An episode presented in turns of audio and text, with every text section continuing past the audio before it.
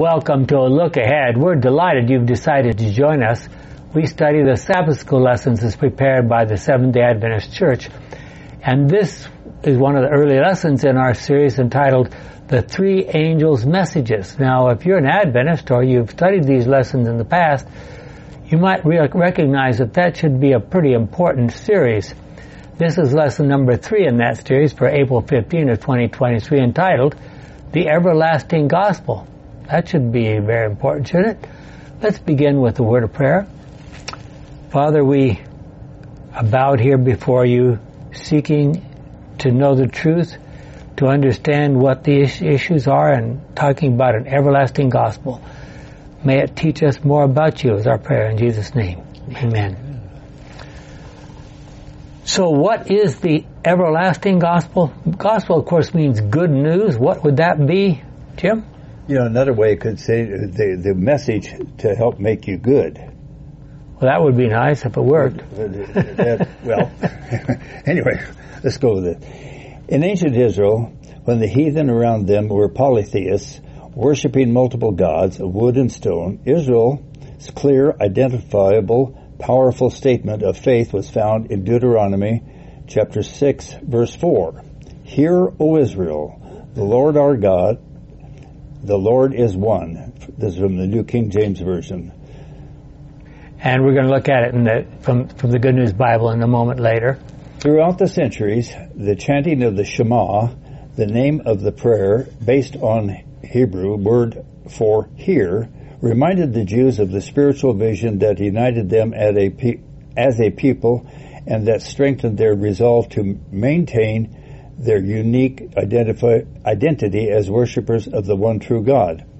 For Seventh-day Adventists, the three angels' messages in Revelation 14 are our Shema. They are, excuse me, they are our identifying statement of faith. They define who we are as a people and describe the mission to the world. In short, our unique prophetic identity is outlined in Revelation 14, 6 to 12 and it is here that we find our passion for to proclaim the gospel to the world from the Bible Study Guide for April 8. Okay, so in our Good News Bible, we discover that there are several ways to translate that Deuteronomy 6:4. The preferred way is Israel, remember this, the Lord and the Lord alone is our God. But the footnote says it could be the Lord is our God, or the Lord our God is the only God, or the Lord our God is one. So you can look at that in various ways, but clearly God was telling them, I am it. How does that fit with our study of Revelation 14? Carrie? Then I saw another angel flying high in the air with an eternal message of good news to announce to the peoples of the earth, to every race, tribe, language, and nation.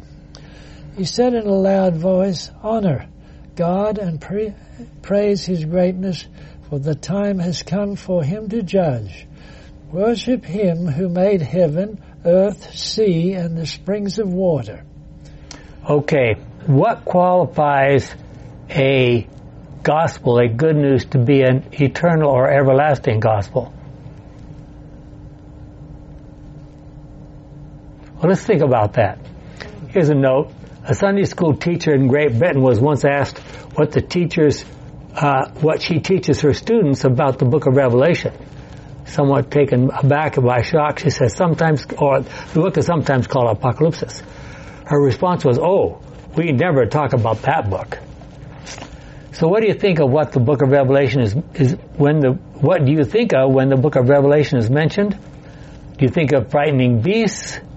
Do you think of mystic symbols?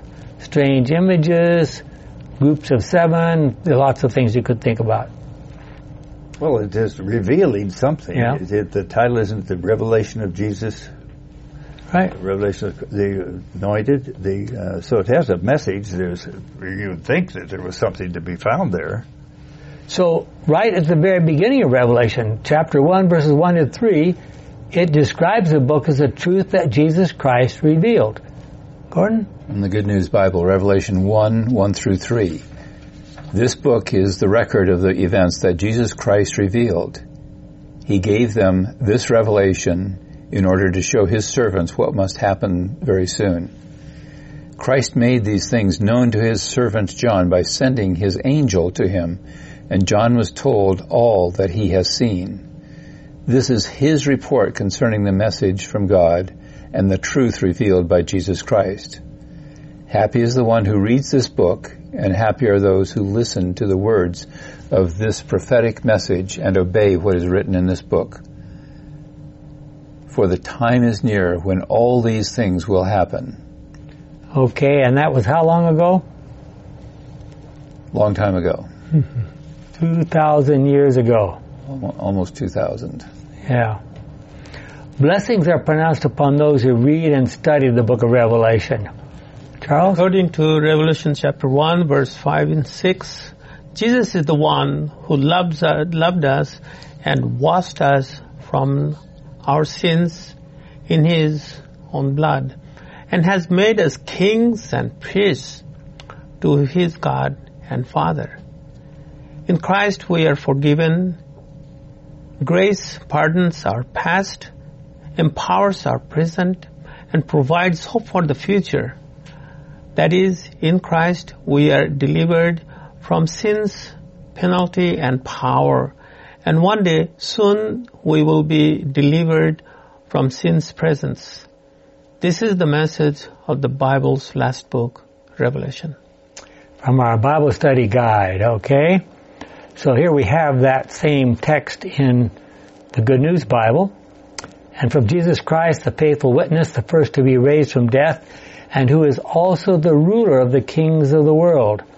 He loves us, and by his sacrificial death, he has freed us from our sins and made us a kingdom of priests to serve his God and his Father. To Jesus Christ be the glory and power forever and ever. Amen. Okay, now the question again. What would you say if someone asked you to describe the gospel? I could tell you what Graham Maxwell would say. Okay. God is not the kind of God his friend Satan has accused him to be. Yeah. The most important truth of all is the truth about God. Yes. His character of love, his loving, transparent, freeing way of running his government, and his determination to include as many of us as are willing into that kingdom. Jesus Christ came to this world to teach us about God. The death of Jesus was not a payment, payment of some penalty. To whom would such a payment be made? Does God owe anything to the devil? You know the ancient ransom theory that was believed for a couple hundred years after the death of Christ that we as a human mankind sold ourselves in the hands of Satan so uh, God comes to him and he says, I'll give you a deal. I said, I'll give you Jesus Christ if you'll give me all the human beings back. And Satan always wanted to have to be in Christ's place anyway, so he said, sure, I'll, I'll, I'll trade you. But what he discovers is that he can't hold on to Jesus. Jesus escapes from his thing, so God wins the great controversy by deceiving the devil. Does that sound right? No, that is not right. well, that was Correct. taught as gospel truth for years, hundreds of years. So, to whom would such a payment be made? Is God owe? I'm sure we're not wrong about any of the things we believe now. Of course not. We? Does Jesus owe something to the Father on our behalf because He, Jesus, has become human and humans have sinned? Let us never make the mistake of thinking that Jesus loves us more than the Father. Think of John 3.16 and John 16:26 and 27. We must never try to place any kind of separation or barrier between the Father and Jesus. And here's a statement, a very important statement about that. Had God the Father, this is from Ellen White, had God the Father come to our world and dwelt among us, veiling his glory and humbling himself, that humanity might look upon him, the history that we have of the life of Christ would not have been changed in unfolding its record of his own condescending grace. And every act of Jesus and every lesson of his instruction, we are to see and hear and recognize God. In sight and hearing and effect, it is the voice and movements of the Father. That was written from Australia, Carrie, 1895. Manuscript releases and also part, part of it's well part of it's and that I may know on page 338. At the beginning of the three angels' messages, we read in Revelation 14:6 that the good news is eternal or everlasting. It is not just a message for God's end time people. So which is longer, eternal or everlasting? no, that's not the right answer, the right question. It's absolutely essential that we realize that the gospel is eternal or everlasting. What does that mean? This is not some temporary truth, either just for us who live at the end of this world's history or even temporary truth that extends to the full extent of human history. The gospel is a truth about God which has always been true. The truth about God needs to be understood in contrast, Charles, to the misinformation about God that has been spread and is being spread by Satan. A part of the gospel is how God responds to our sins and our mistakes. God always loves all sinners, but he hates sin. He hates sin because it destroys and damages his children.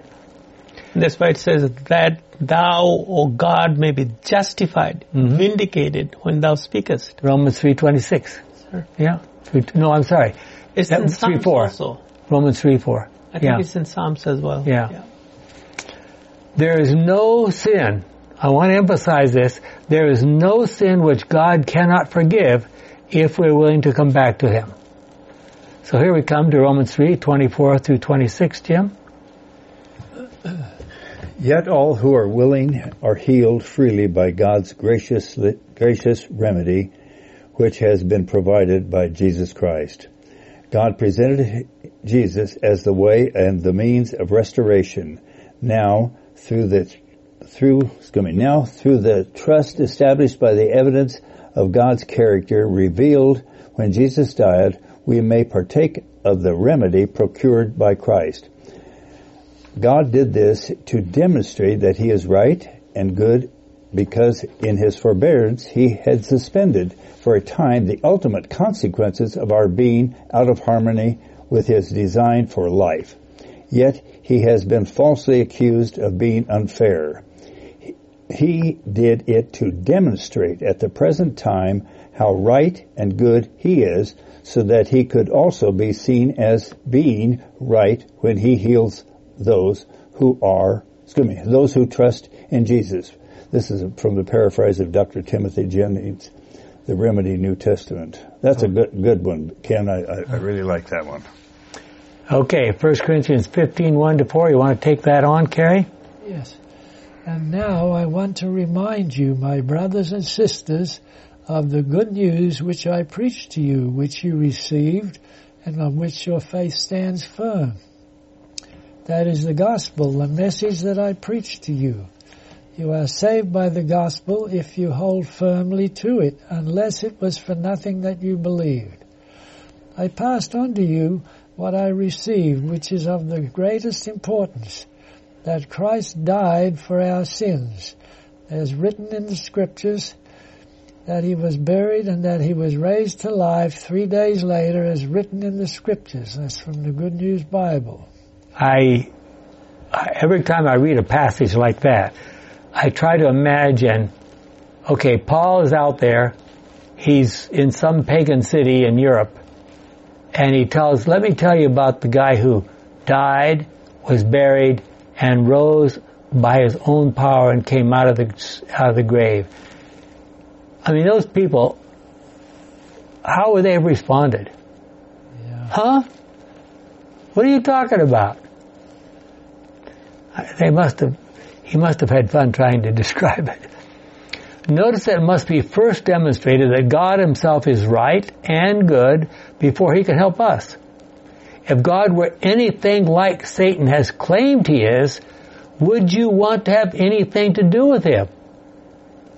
And the answer is, I don't think so. Notice four points in these passages from Paul as outlined in the Bible study guide that might give us some clues. Gordon? Monday, number one, we are justified freely by grace.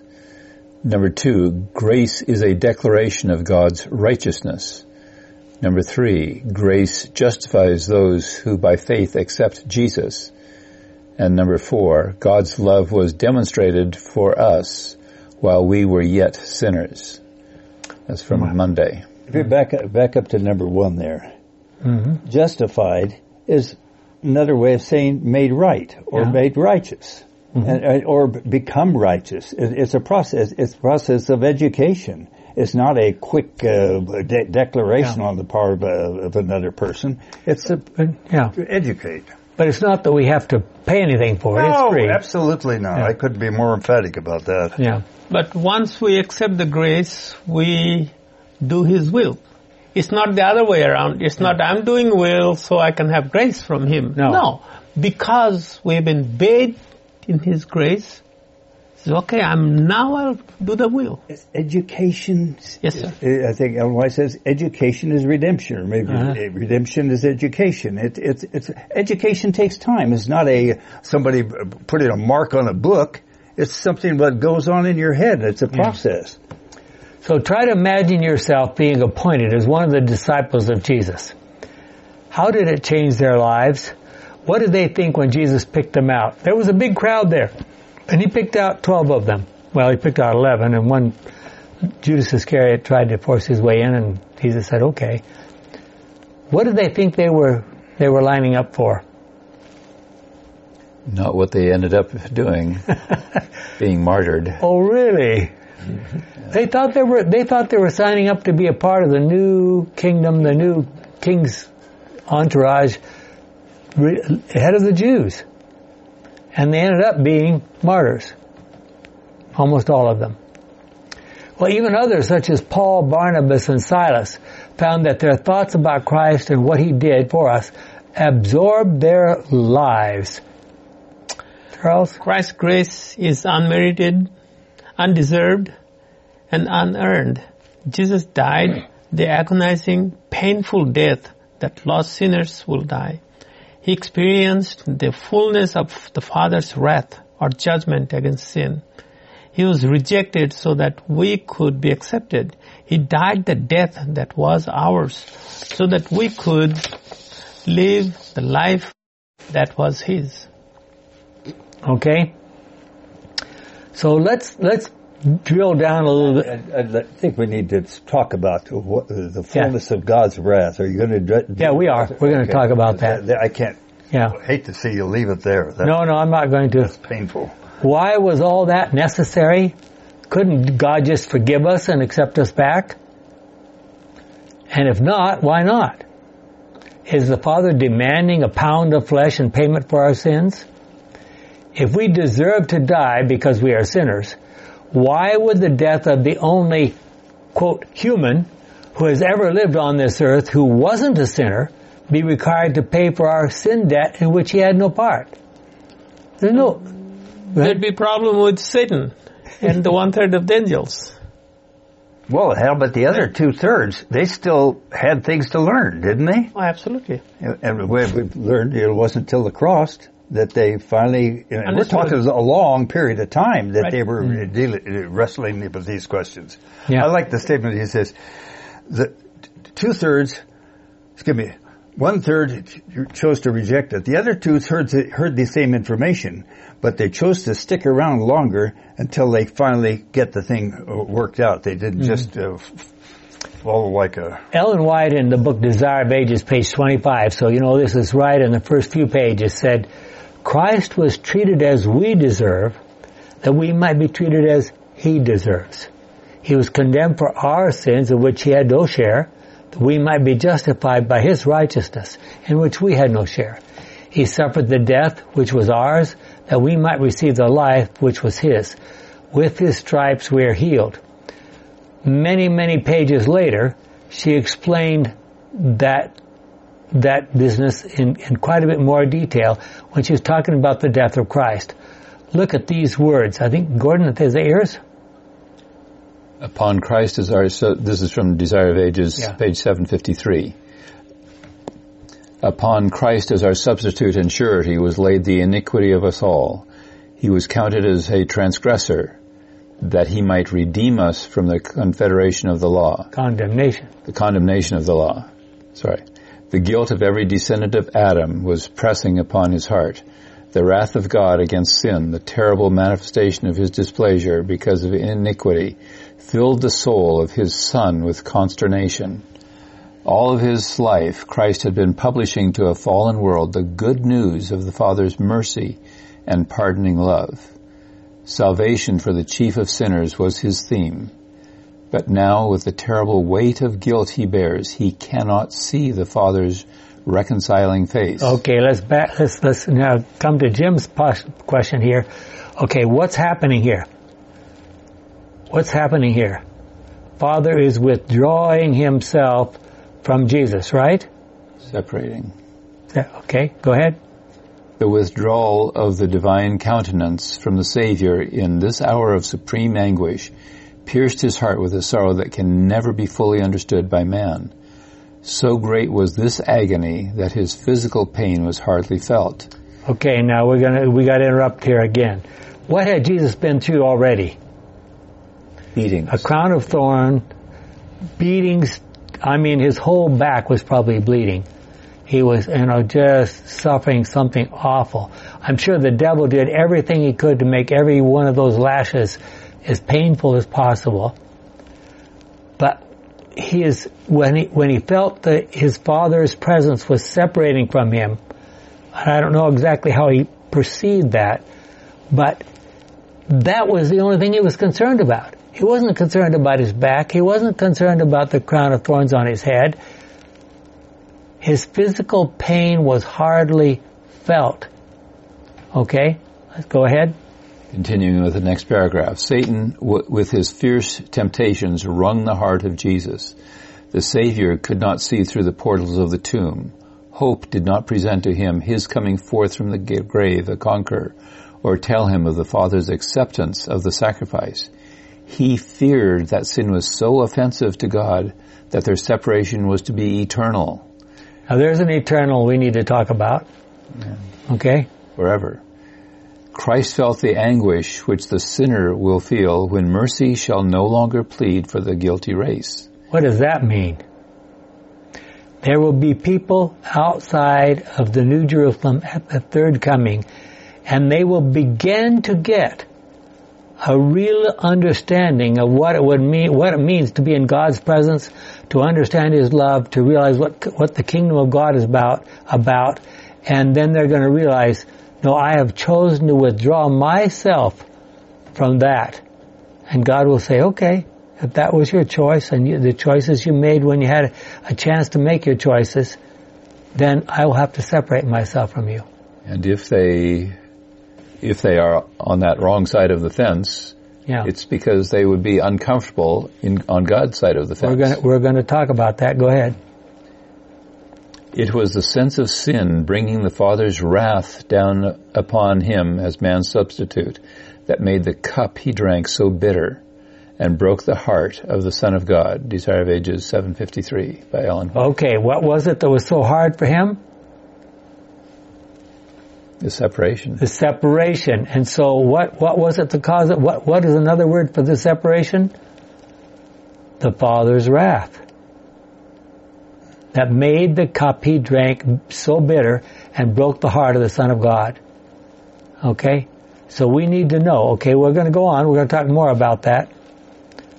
Jesus felt the presence of his Father every day during his ministry.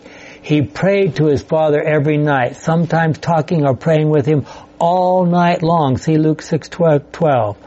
However, on the cross, Jesus felt the presence of his Father going away. The agony which this loss of his Father's presence caused in Jesus was so great that, quote, his physical pain was hardly felt.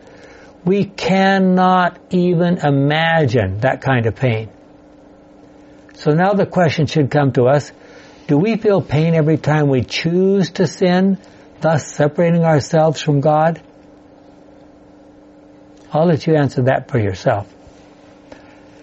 And we must remember passages like 2 Timothy 1 9, Titus 1 2, and Ephesians 1 4, which we don't have time to read right now, which tell us that God planned all of this before the creation of our world. The Father, the Son, the Holy Spirit, they had sat down, they knew what was coming. They fully understand it. They knew all this thing, just, we're gonna do it anyway. We're gonna save humanity by going through all of this. Wow. Can you imagine the Father, Son, and the Holy Spirit counseling together and planning out exactly what Jesus would have to do when he came to this earth? Charles? The three angels' messages are a story of grace. Hmm. They are the story of a Savior's love beyond measure, a story of Jesus who loves us so much that he would rather experience hell itself than have one of us lost. Are the story of our boundless, unfathomable, incomprehensible, undying, unending, infinite love. Wow. Yes, wow. God is never caught by surprise. He's not subject to the changes, changing winds of humanity's choices. As we have already seen, His plan to deliver us from the domain of sin was not some afterthought when sin reared its ugly head. God was not caught off guard by the awful drama of sin. The phrase everlasting gospel in Revelation chapter 14 verse 6 speaks of the past, the present, the future. That would be everlasting, wouldn't That That is everlasting, yes. When God created humans with the capacity to make moral choices, He anticipated that they would make errant choices, errant choices. Um, once His creatures had the capacity to choose, they had the capacity to rebel against His loving nature. The only way to avoid this reality would be to create robots being, uncon- uh, being, controlled and manipulated by some divine cosmic create, uh, cosmic plan. Forced allegiance to contrary, forced allegiance is contrary to God's very nature. Love requires choice, and once beings are given the power of choice, the possibility of making the wrong choices exists. Therefore, the plan of salvation was conceived in the mind of God before our first parents rebelled in Eden. This is, Wow. yes. It's an in- interesting picture that the Bible Study Guide gives. It's uh, not usually as great controversy model um, This is- friendly. This is Mark Finley. Yeah, he's uh, apparently has a similar view to you. The plan of our, the plan for our redemption, Ellen White says, was not an afterthought, a plan formulated after the fall of Adam. It was a revelation of the mystery which hath been kept in silence to times eternal. Romans 16:25. It was an unfolding of the principles that from eternal ages have been the foundation of God's throne. Desire of Ages 22, going back to, like the very first page of Desire of Ages. Doesn't Ellen White mention that uh, because they had the plan, Satan says, why was I not invited and rebellion started? Yeah. Yep. Yeah. She does. By the way, Gordon, I wouldn't say Mark Finley got it from me or that I got it from him. We both got it from the gospel. I, I didn't try to say Either one of those. either one of those choices. I'm just, I'm just clarifying the matter. We might, we, Ephesians- might, we might say you both got it from the Bible and Yes. from Ellen White. Yes. Ephesians 1 verse 4. Even before the world was made, God had already chosen us to be His to our union with Christ so that we would be holy and without, without fault before Him. Before the world was created, God already Go knew. back to that previous uh, uh, paragraph 19, which says the, bu- the um, God is never caught by surprise. Yeah. uh, and this it restated there. And as far if God has foreknowledge, there's He's no there is no surprise. And so we talk about emergency measures. You know where that term came Yeah. from, and I have to disagree with that with that position because it's it's not a surprise. It's it's part of the education of the universe. Well, there was a great Sabbath school discussion one time in a certain Sabbath school class that I won't mention about whether or not you could have a surprise birthday party for God. yeah, I remember that. It- you have to stop and scratch your head for a while and say, hold on now, just a minute. There's a couple of items in there that are a little difficult. Birthday? And that- Surprise? and and it, it, along with that, uh, to be safe to save. Yeah. Now, it's, if you understand the word is heal, Yeah. then it, it's not. It's it's a different paradigm. Mm-hmm. Different way But of you, you have to you have to meet people where they are. Yeah, but we try not to confuse them in Yeah. the process. What does it suggest to you to be told that you have been chosen by God for salvation? In fact, you were chosen before the foundation of this world was laid. Yeah, but you kick that too far, then you got Calvinism.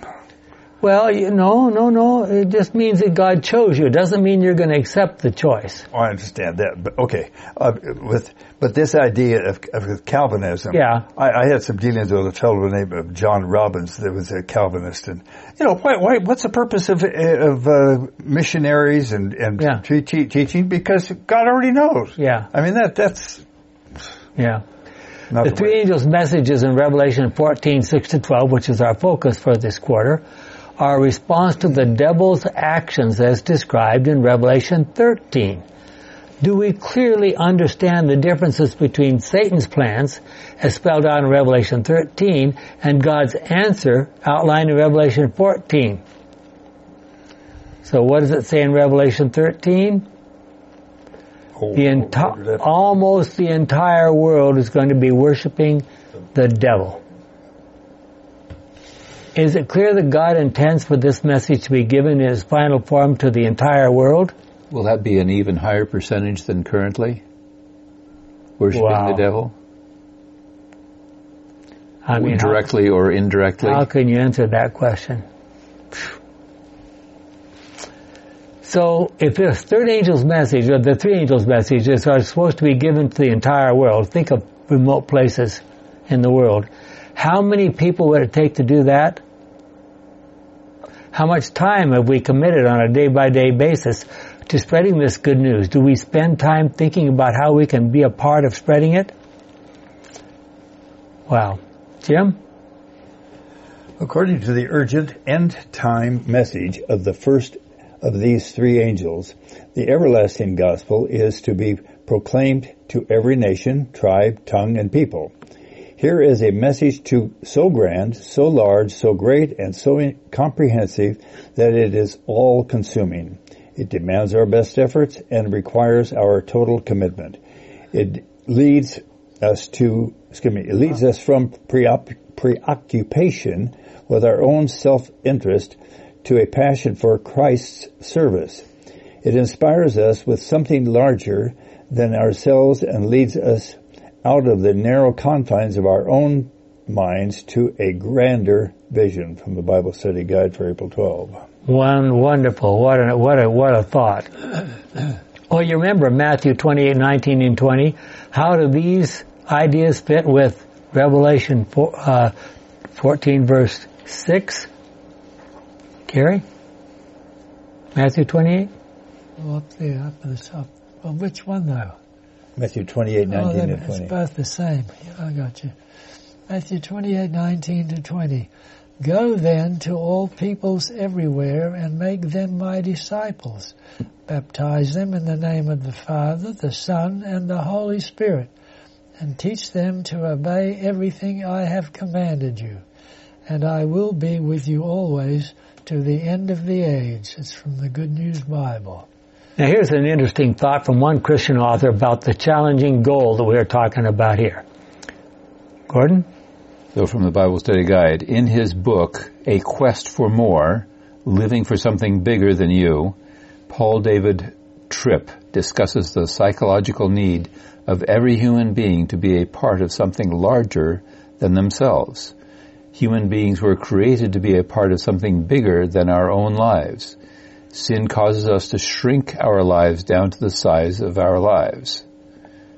Sin causes us to shrink our lives down to the size of our lives. I'm not Yeah. sure what that So- means. Well, it means, in other words, you're going to shrink down to what the little tiny bit of nothing that you really are. The grace of Christ is given to rescue us from the claustrophobic confines of our own little self-focused kingdom and frees us to live for the eternal purposes and satisfying delights of the kingdom of God. That's from B&B Media Group, living for something bigger than yourself. And Okay. the website is listed in the Bible Study Guide.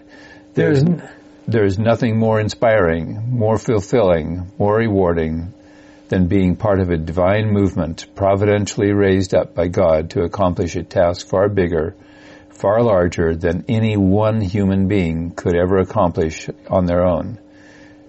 The commission given by God, described in Revelation 14, is the greatest task ever committed to His church. It is an earnest appeal to give our lives to heaven's grandest task to reveal God's incomprehensible love just before Jesus' return from the Bible Study Guide. Okay. So in 1874, the General Conference sent out our first missionary to Europe, J.N. Andrew. J.N. Andrews. Ellen G. White called John Andrews the, quote, the ablest man in our ranks. Andrews spoke at least seven languages, could repeat the New Testament from memory, and knew most of the Old Testament. He was a brilliant scholar, a prolific writer, a powerful preacher, and a competent theologian. So the question I ask, why did we think it was necessary to send the first Seventh Adventist missionary to the seat of the Protestant Reformation? Is that a good place to start? Or, we- or we- They accepted truth before, let them accept truth again. that sounds like a good idea. Why send a man like that to a place where there were very few believers? Why send the ablest man you had to an unknown mission field?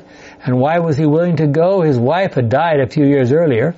Why would he be willing to leave family behind and friends behind in America and sail with his two children to an unknown land risking all for the cause of Christ? There's only one reason. He believed that Jesus was coming soon, that the message of end time truth must go to the entire world. Throughout our history, our brightest and our best have traveled to the ends of the earth to proclaim God's last day message. They were teachers, medical personnel, pastors, farmers, mechanics, carpenters, and tradesmen of all types. Some were denominational employees, but many were not.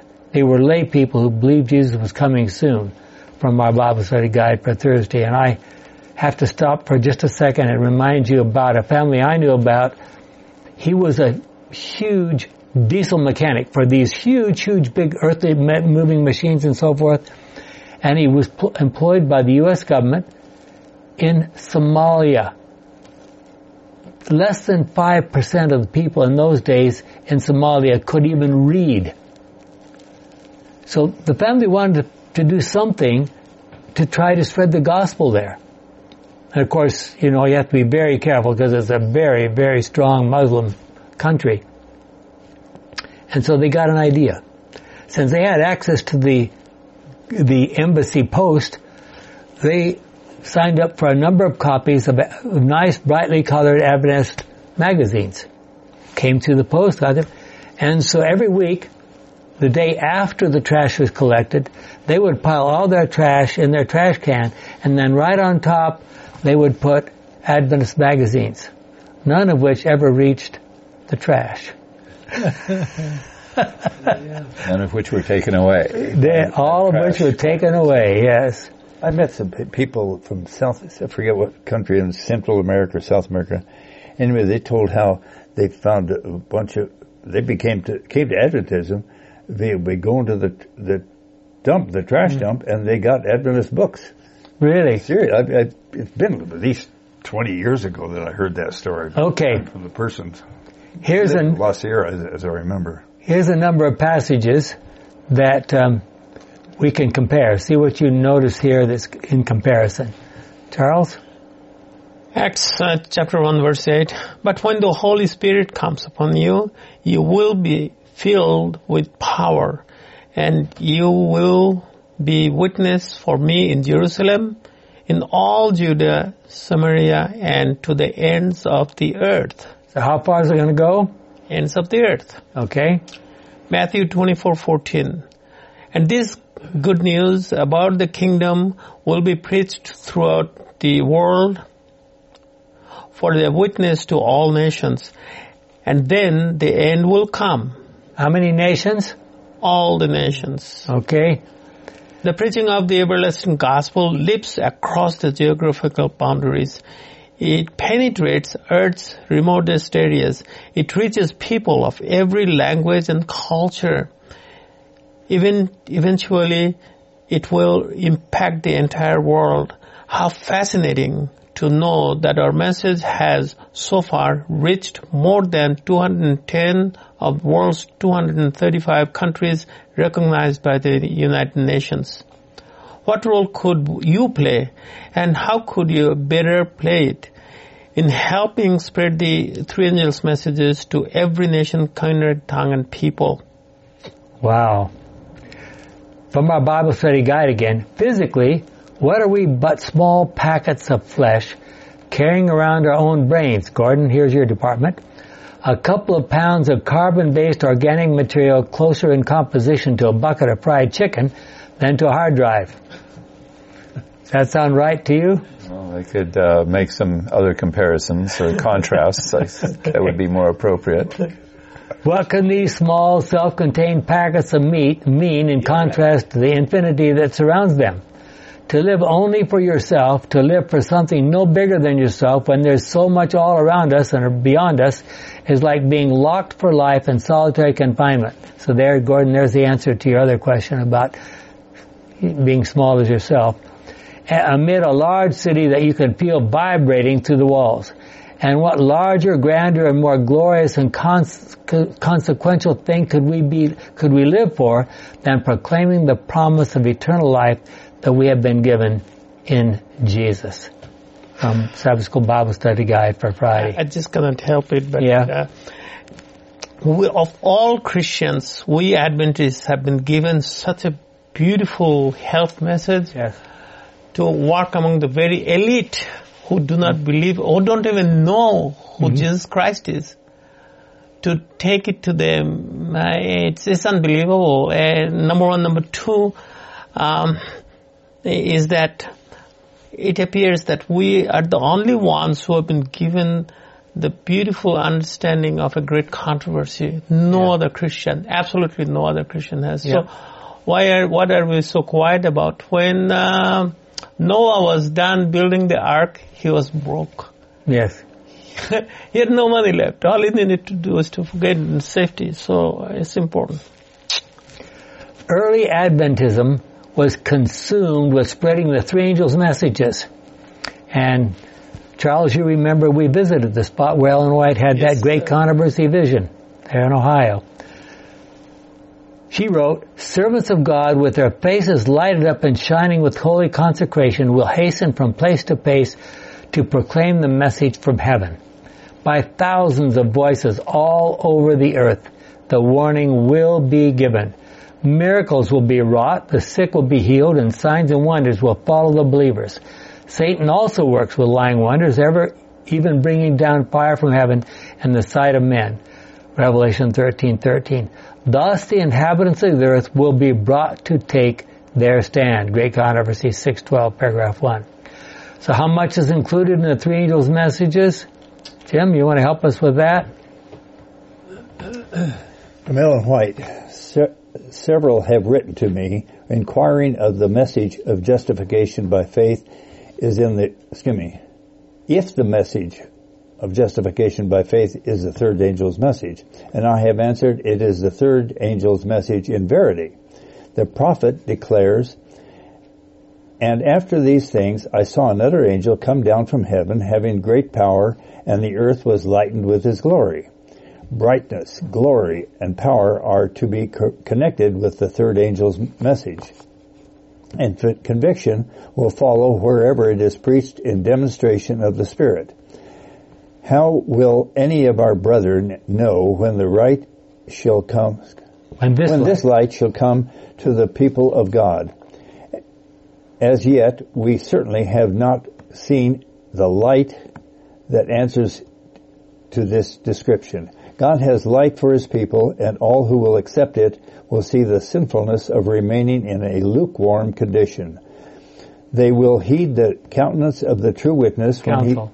he, the counsel of the true witness when he says, Zealous before, excuse me, be zealous therefore and repent. Behold, I stand at the door and knock. If any man hear my voice and open the door, I will come into him and he, and will sup with him and he with me. Ellen White, Review and Herald, April 1, 1890.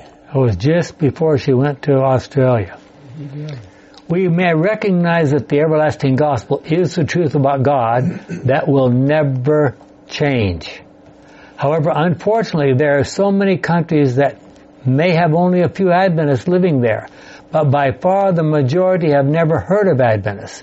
And in some of those countries, it is forbidden to change one's religion or to evangelize. And the interesting thing is, as who was it? Way back in about the third century said, the blood of the martyrs is the seed of the church.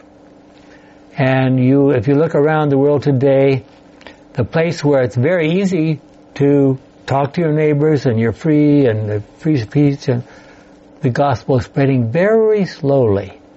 And places where it's against the law to change your religion, etc., people are fired up and the gospel is spreading more quickly. Why would that be? I'll let you see if you can answer that question out there. Why are these verses in Revelation 14, 6 through 12 so important to us today? These are God's final end time message, His last warning to the people on earth. I've heard it described like this. Imagine you were a parent and you're on a hike and you're wandering, you're walking along a steep cliff and all of a sudden you find your young child just about to step over the edge of the cliff. He's looking out over there like this. And would you say, uh, please come back? Or would you shout? Would you, I mean, what would you do? You would say, turn around, get away from the cliff, wouldn't you? Well, this is, I mean, this is God's last message. What, what is he supposed to do? I have a theory. hmm You have My a theory? is that the organized church will not do the work. I, Yes. I have a theory No, that the organized- that tough days are closer to us than we think. Yeah. And Ellen Whitehead says what we neglected to do in easier times, have Mm-hmm. to do in very difficult times. Well, is, yeah. God's last message to the people on earth, if we are not instrumental in spreading that message, we are condemning them to the second death. Do we understand the everlasting gospel adequately so that we can spread it in the best possible way? Will it ever be possible to spread the everlasting gospel to every person capable of making an honest decision in the entire world? Could God have sent angels couldn't God have sent angels to do this work instead of asking us to do it? Wouldn't that have been? A, wouldn't they have done a better job? And why didn't He? Okay, come on, all you theologians. I, Why didn't God send some angels to do it? I think there's been, uh, I'm going to put this, times when angels were sent here. Yeah, uh, there have been. Yes. I remember a teacher I knew being up in New Guinea and uh, there was a storm one night and uh, it was at the girls' dormitory they were worried about. There were outside men and uh, at the end of it all, people scattered and were asked later, why, why did you run? There was a lot of soldiers up there hmm that weren't our soldiers, and uh, they didn't see any footprints either.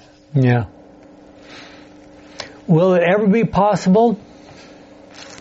Well, the three angels' messages are our our. That's that's tough eh, tough to say. It are our end time message, the identifying mark of those who will be faithful to God at the very end of this world's history. We started our study by talking about the Shema. What's the Shema again? Hear, O Israel. Okay, the Shema is the Hebrew word for to hear or to listen. It's recorded in Deuteronomy 6 verse 4 and its importance in ancient Israel. Notice this incredible story from just after World War II. Uh, Jim, I think that I think it's mine. was yours, Carrie? Go ahead. Hear, O Israel. Throughout the centuries of their exile, the chanting of the Shema reminded Jews of the spiritual vision and path that united them as a people.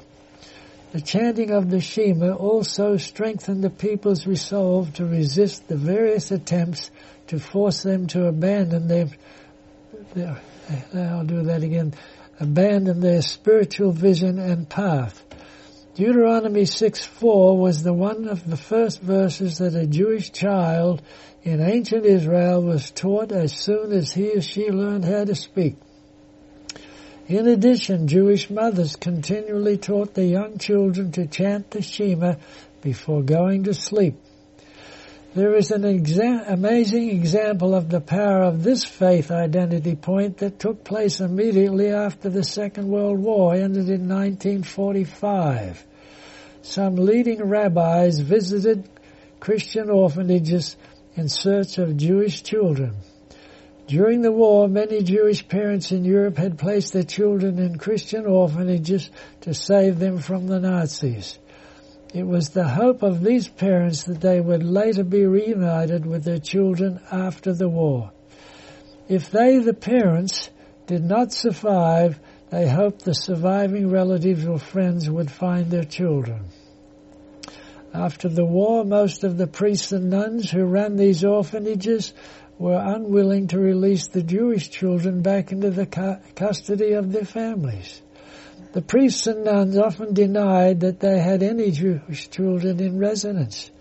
During one visit, a leading rabbi asked the priest in charge of an orphanage to allow him to return in the evening when the children were going to sleep. The priest reluctantly agreed the rabbi's request. When the rabbi returned, he entered the children's room and as he walked through the aisles of beds, he chanted the Hebrew words of the Shema. One by one, children burst into tears and cried out, Mama! Many repeated the words of the Shema. Mm. The priests were caught completely by surprise. They were unable to erase these children's memories of their Jewish mothers putting these children, wait a minute, putting them to bed every night with the Shema on their lips. The head priest had no choice but to admit that he was mistaken. Thus, these lost children of Israel were able to return home to their people and their, to their Torah. Wow. What a story. Can you imagine? I wonder if he went around to other orphanages well, I know there was some in France in some of those places. I've read about it way back. Burned yep. into the consciousness of these children, indelibly impressed upon their minds were those words that confirm their Jewish identity. The Lord our God, the Lord is one. I would, I would love to hear the Shema Yes. One of the, the or not read in, in Hebrew. One of the best movies I've ever watched is Fiddler on the Roof. Mm-hmm. Their Sabbath celebration is so beautiful. Mm-hmm. So beautiful. Well, what about assignment? Should we memorize the three angels' messages and find ever better ways to spread them to those around us? I'm sure most of us have memorized the three angels' messages at some time in our Adventist education. The better way to spread them is the ideal. Yes, of course. Gordon, you want to read that next thing? We've got about four minutes left. From Ellen White. And in a special sense, Seventh-day Adventists have been set in the world as watchmen and light bearers. To them has been entrusted the last warning for a perishing world. On them is shining wonderful light from the Word of God. They have been given a work of the most solemn import the proclamation of the first, second, and third angels' messages. There is no other work of so great importance. They are allowing, they are to allow nothing else to absorb their attention. From mm. Testimonies to the Church, Volume 9, page That's written just about the end of Ellen White's life. Nothing else to absorb their attention. Now that doesn't mean we, we, we don't have some other responsibilities. That means that this is supposed to be top priority, right? These messages are urgent, eternal, and universal. At their heart is the everlasting gospel. So what is the gospel? It is the eternal good news of Christ's life, death, and resurrection, high priestly ministry, and soon return. And you remember the, the passages we read from Desire of Ages earlier. It is the good news that Jesus saves us from our sins and empowers us to overcome. To understand the gospel is to grasp the significance of Christ's undying, unfathomable, exhaustless love for us. The gospel begins in the heart of God. Before we have reached out to Him, He is reaching out to us. Before we ever sought Him, He was seeking us. And we already read earlier that when, when did God plan for our salvation? Before the foundation of the world. Before the, before Adam and Eve. Before we ever made one move toward Him, He was drawing us to Himself through the power of His love. The gospel invites us to come to Jesus just as we are, but it does not leave us there. In response to Jesus' love, we will desire to live godly lives. It, and of course, I mean, shouldn't that be, I mean, God doesn't just say come and just collapse and okay, your effort is done, there's nothing more to do. The gospel invites us to come to Jesus just as we are, but it does not leave us there. In response to Jesus' love, we will desire to live godly lives. His grace not only covers our past, but it also works as a dynamic principle in our lives, empowering uh, us to obey. Apostle Paul makes this point clear in Romans 1:5. Through him, Jesus, we have received grace and apostleship for obedience. Now that's kind of a strange, it's not kind of the way we would say things in our day. How would you say that? Jesus has given us the power to understand and accomplish obedience to God, right? When we are saved by His grace, charmed by His love, and changed by His power, our natural response is to share with others what Christ has done for us. We've said before that there are three things that we need to do. What are they? Bible study, Bible study, prayer, Witness. and witnessing. Are we doing those things? When the gospel breaks our hard, sin-polluted hearts, we long to tell the story of His grace. Understanding the everlasting gospel is the very foundation of our witness to the world. The gospel of Revelation 14, 6, that is proclaimed to the ends of the earth is the gospel that each of us, each one of us has experienced personally in our own lives. The heart of this week's study is understanding the gospel, experiencing the gospel, and sharing the gospel uh, in the context of Christ's soon coming. Are we prepared? Have we understood the challenge? Are we ready? That's our challenge as Adventists. Let's pray. Our kind and wonderful Father, we have come today to discuss one of the most important things that um, we could possibly discuss. Why you came, why you lived, why you died, what all that should mean to us, and how it should empower us and inspire us to follow your example, not to follow your example just to die, but to follow your example to spread the truth. May that be our experience as our prayer in Jesus' name. Amen. Amen.